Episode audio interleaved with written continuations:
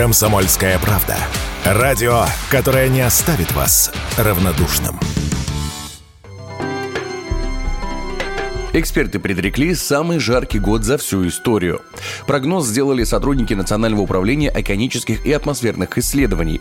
По их словам, нагрев воды в Тихом океане из-за такого явления, как Эль-Ниньо, влияет на повышение температуры поверхности Земли. Прошлый год уже был признан самым жарким. Тогда этому также поспособствовал Эль-Ниньо. Немалую лепту в повышении температуры внесло и глобальное потепление. Как рассказали специалисты, 2023 год действительно был самым жарким за всю историю наблюдения.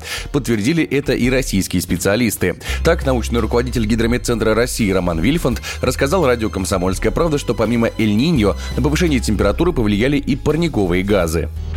Эль-Ниньо – это событие, которое приводит к значительному потеплению воды сначала на экваторе Тихого океана, а затем это потепление распространяется и на весь мировой океан, и происходит передача тепла из океана в атмосферу. Но из-за разности теплоемкости воды и воздуха это тепло очень значительное да, оказывает влияние на атмосферу. С учетом еще антропогенного воздействия, то есть с учетом того, что по-прежнему увеличивается концентрация парниковых газов, вот 23 год будет самым теплым.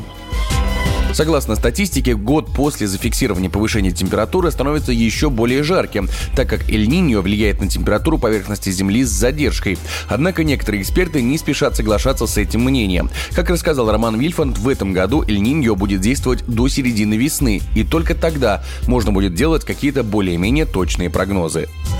Вот в нынешнем году, в 2024 году, эль будет длиться до апреля, а дальше с вероятностью более 60% будет переход в нейтральную фазу. Но специалисты подсчитали, что часто по статистике следующий за развитым эль то есть за 23 годом, бывает наиболее теплый. Мне, мне трудно комментировать. Я думаю, что вот в марте-апреле, когда закончится эль вот тогда будут уже другие оценки, и можно будет более объективно говорить, это будет ли нынешний год самым теплым.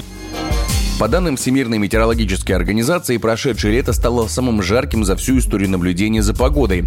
Кроме того, глобальная температура поверхности моря три месяца подряд находилась на беспрецедентно высоком уровне. В организации заявили, что подобная экстремальная жара, к сожалению, стала новой нормой для нашей планеты.